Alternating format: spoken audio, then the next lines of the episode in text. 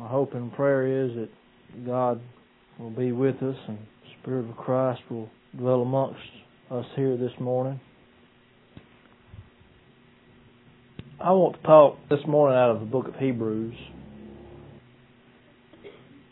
You know, one of the uh, one of the offices that our Lord fills is the office of priest over His people or for His people, and the writer of Hebrews takes a special consideration toward that office throughout his epistle. This morning I want to I want us to look at Hebrews 7:25. Speaking of our Lord's unchangeable priesthood, the writer writes, Wherefore he is able to save them to the uttermost that come unto God by him, seeing he ever liveth to make intercession for them. He is able to save them to the uttermost. Three things I want to dwell on this morning, if the Lord wills, and I ask for you to pray for me while I'm up here, is the fact that our Lord saves them to the uttermost. Those that He saves are the ones that come unto God by Him, and He ever lives to make intercession for them. Three things that kind of jump out of the verse to me. We'll start with saving them to the uttermost.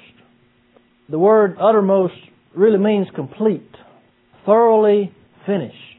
His salvation is such a, a, complete salvation you can't add or take anything away from it.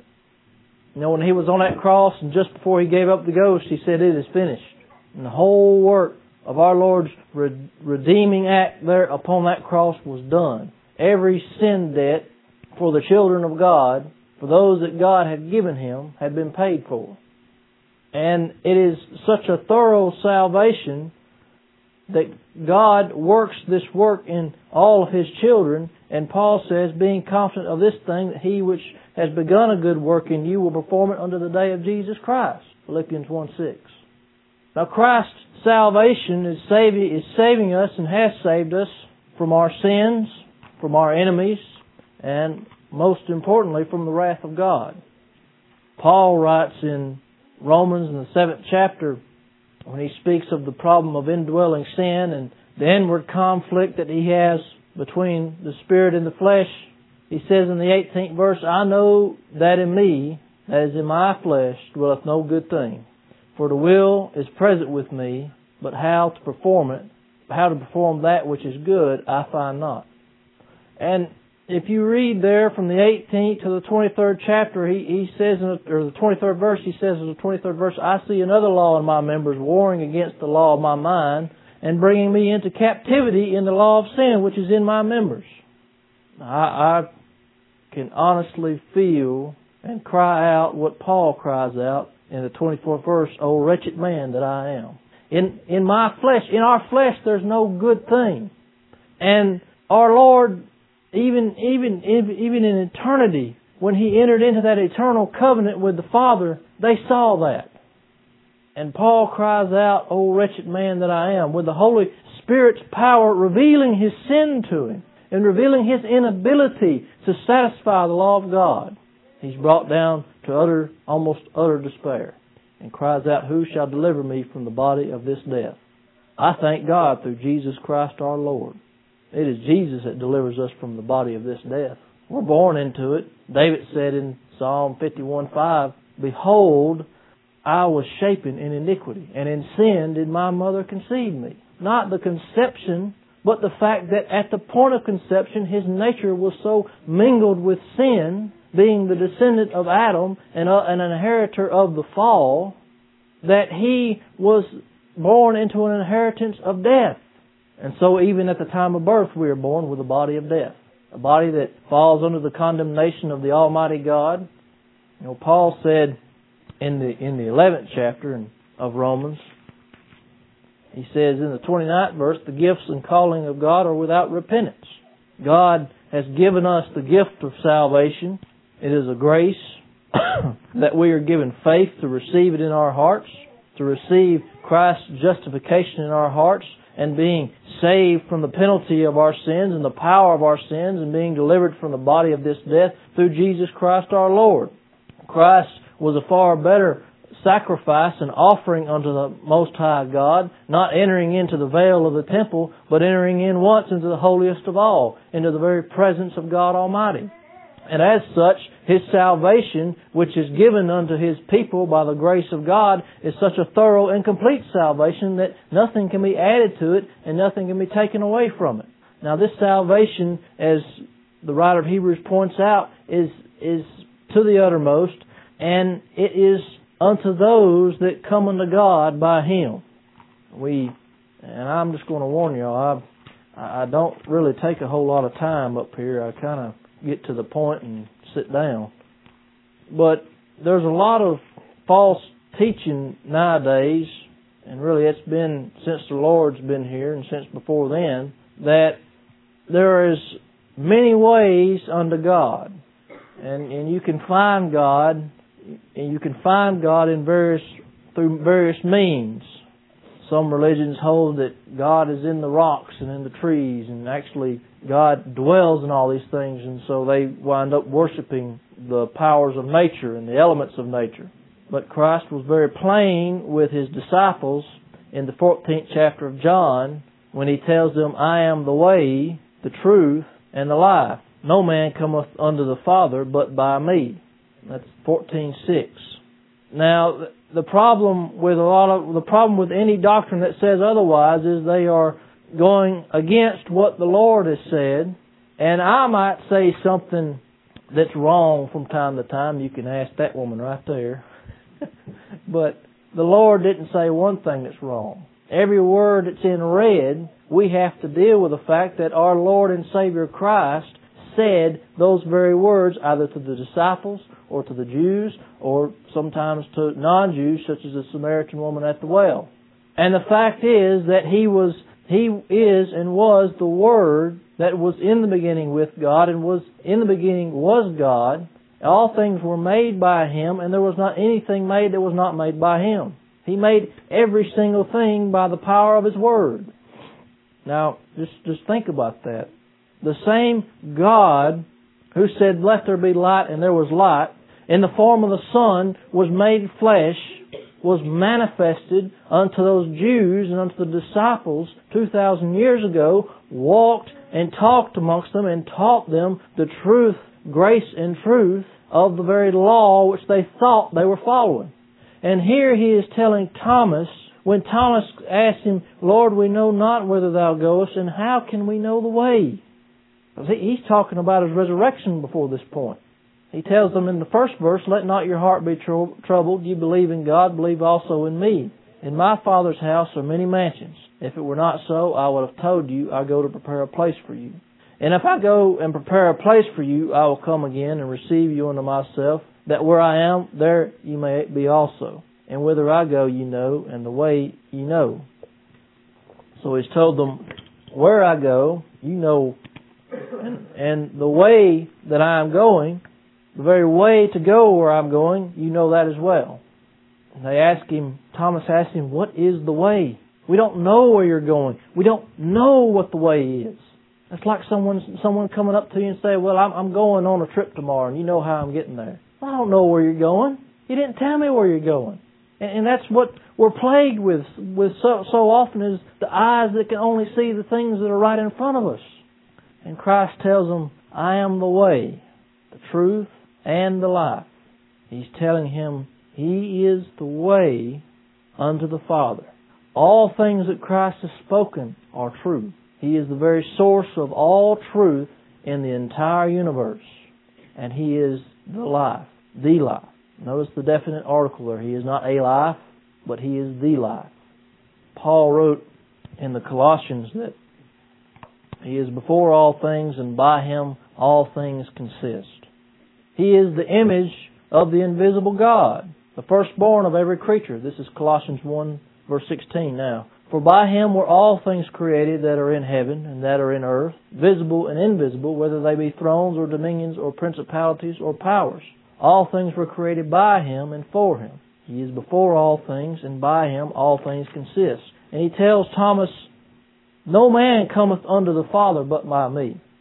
Now, as a church, we have to hold to this truth that Jesus Christ is the way, He is the truth. He is the life, and He is the only way unto the Father. You can't access or stand before the presence of God without the intercession of Jesus Christ, without being seen, robed with the righteousness of Christ. Because in ourselves, as Paul said, that is in our flesh, there dwells no good thing. There's no good thing. I know in myself there's there's absolutely not any good thing good about me. The good that I do is of God, and the bad that I do is of me. And Christ tells them here not only that He is the way, the truth, and the life, but no one can come unto the Father but by Him. He is the only way in which we have access unto the Father. Our prayers are made accepted or acceptable unto the Father by the intercession of Christ Jesus. Now the beauty of this is that God is sovereign and God calls His people with a holy calling and yet here we have Christ telling us that we cannot come unto God but by Him. And in the 37th verse of the sixth chapter of John, he says, All that the Father giveth me shall come to me, and him that cometh to me I will in no wise cast out. This is that utter salvation that the writer of Hebrews started the 25th verse with. This is the absolute, complete salvation. This is not an if, this is not a maybe, this is an absolute uh, an absolute saying the Lord is telling His people here that all that the Father giveth me shall come to me. There's no, they might come to me. There's no, they, they may come to me. They shall come to me. And him that cometh to me I will in no wise cast out. Is that not a wonderful comfort to God's people, especially when they may be downcast by the, by the presence and the realization of their own sinfulness of their own failures and inabilities to keep the law of God that they are given this promise, I will in no wise cast out. And furthermore, they're given a greater promise when John writes in his first epistle, if we confess our sins, he is faithful and just to forgive us our sins and to cleanse us from all unrighteousness. So we see that Christ's salvation is an utter, utterly complete salvation and it is one in which the Father has given us unto the Son, and the Son has paid His blood as a ransom for our sins and for our, and we are His purchased possession. We have been given to Him by the Father, and by the power and intercession of the Son, we are brought and led to the grace and mercy of the Father. He goes on to say, This is the Father's will which has sent me, that of all which He hath given me I should lose nothing, but raise it up again at the last day. And this is the will of him that sent me, that everyone which seeth the Son and believeth on him may have everlasting life, and I will raise him up at the last day. Now the question would be, when, when were we given to the Son? When did the Father give us to the Son? Because the Son has said, that all that the Father has given me shall come to me. We shall be brought to, to Christ by the power of God. He shall draw us to Christ, as Christ said in John 6:44, "No man can come unto me except the Father which has sent me draw him, and I will raise him up at the last day." And the question would be, well, when were we given unto Christ? Well, Paul answers this very plainly when he says, according as he hath chosen us in him before the foundation of the world, that we should be holy and without blame before him in love. Ephesians 1 4. So, going back to the book of Hebrews, He is able to save them to the uttermost that come unto God by Him. We are able to approach the throne of grace in the time of need by the blood of Christ, by His intercession. We are made righteous in the sight of God because of all that Christ has done, because of the fact that we are clothed with the robe of righteousness and we are brought to God by Jesus Christ, having been led to Jesus Christ by God Himself. This, to me, is a very beautiful picture that God brings His people to their Savior, and in turn, their Savior leads His people to their God.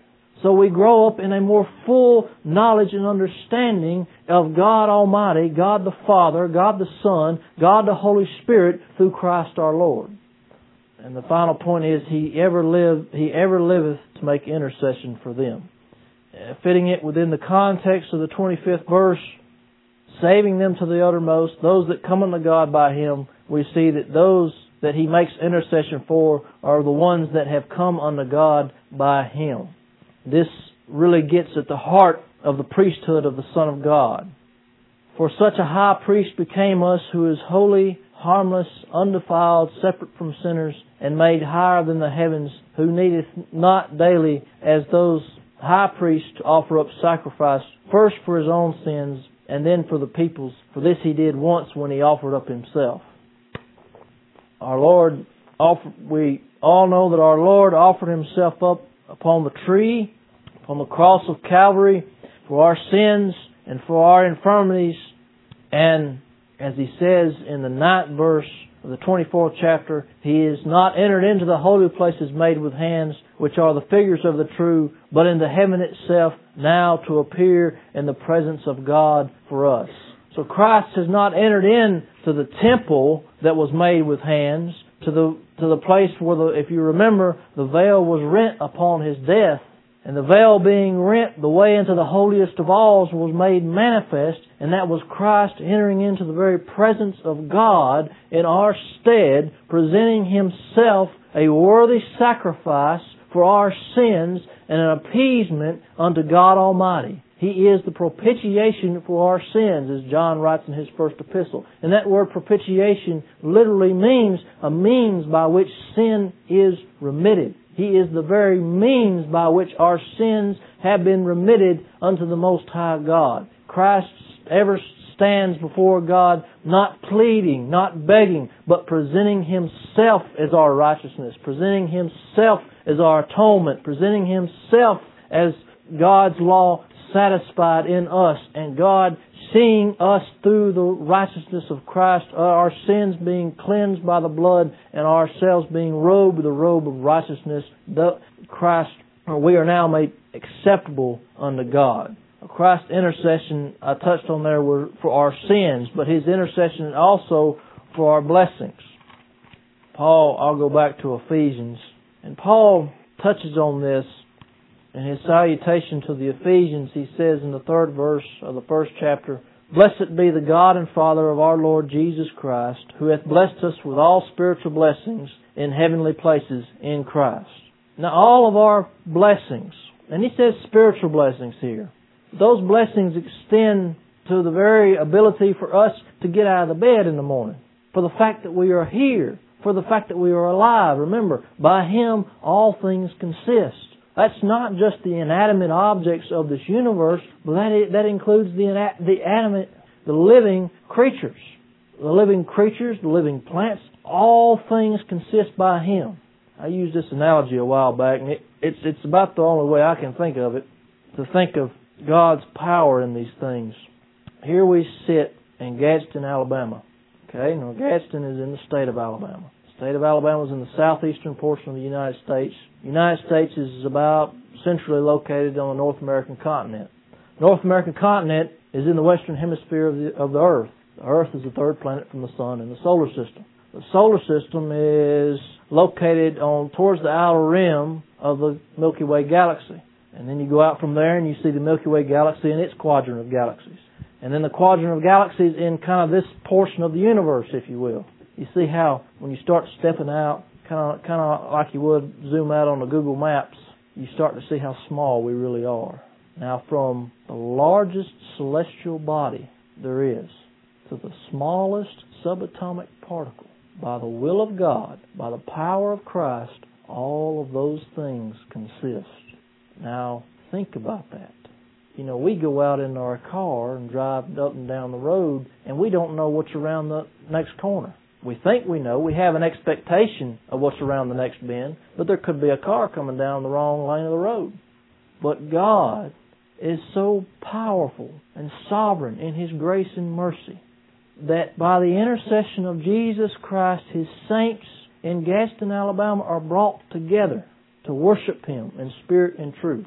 Now there, are saints in this world who have to who have to come together and use words such as houses of prayer to meet together because they can't call it a church because it's not officially sanctioned by the government. And there's other saints that have to sneak around and, and do and meet in secret because they would fall under the blasphemy laws of their own country and be put to death in an instant.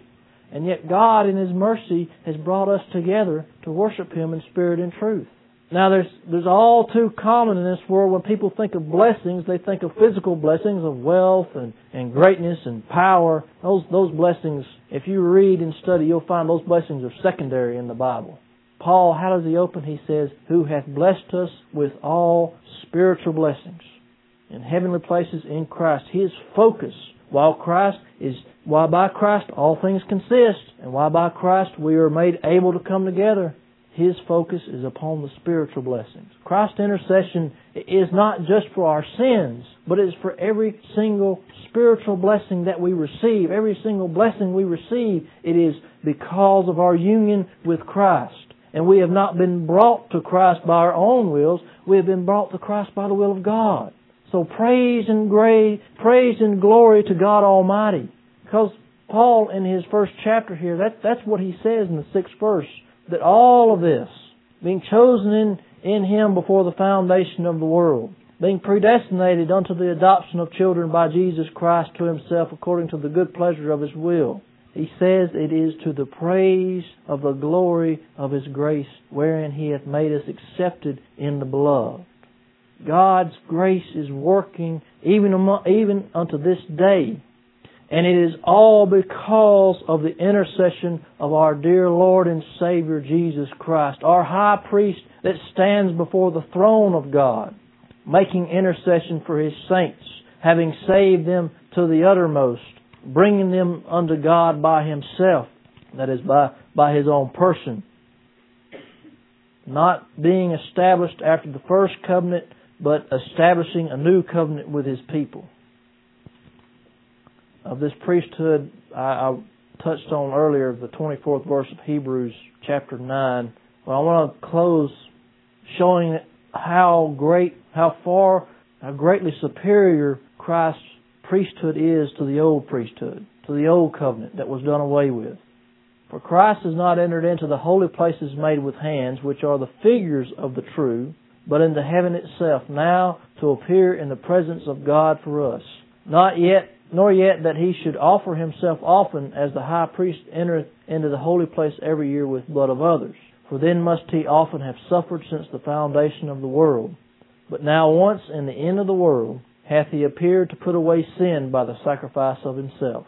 And as it is appointed unto men once to die, but after this the judgment, so Christ was once offered to bear the sins of many. And unto them that look for him shall he appear the second time without sin unto salvation. Thank you for your time, brother. May God's grace be with you.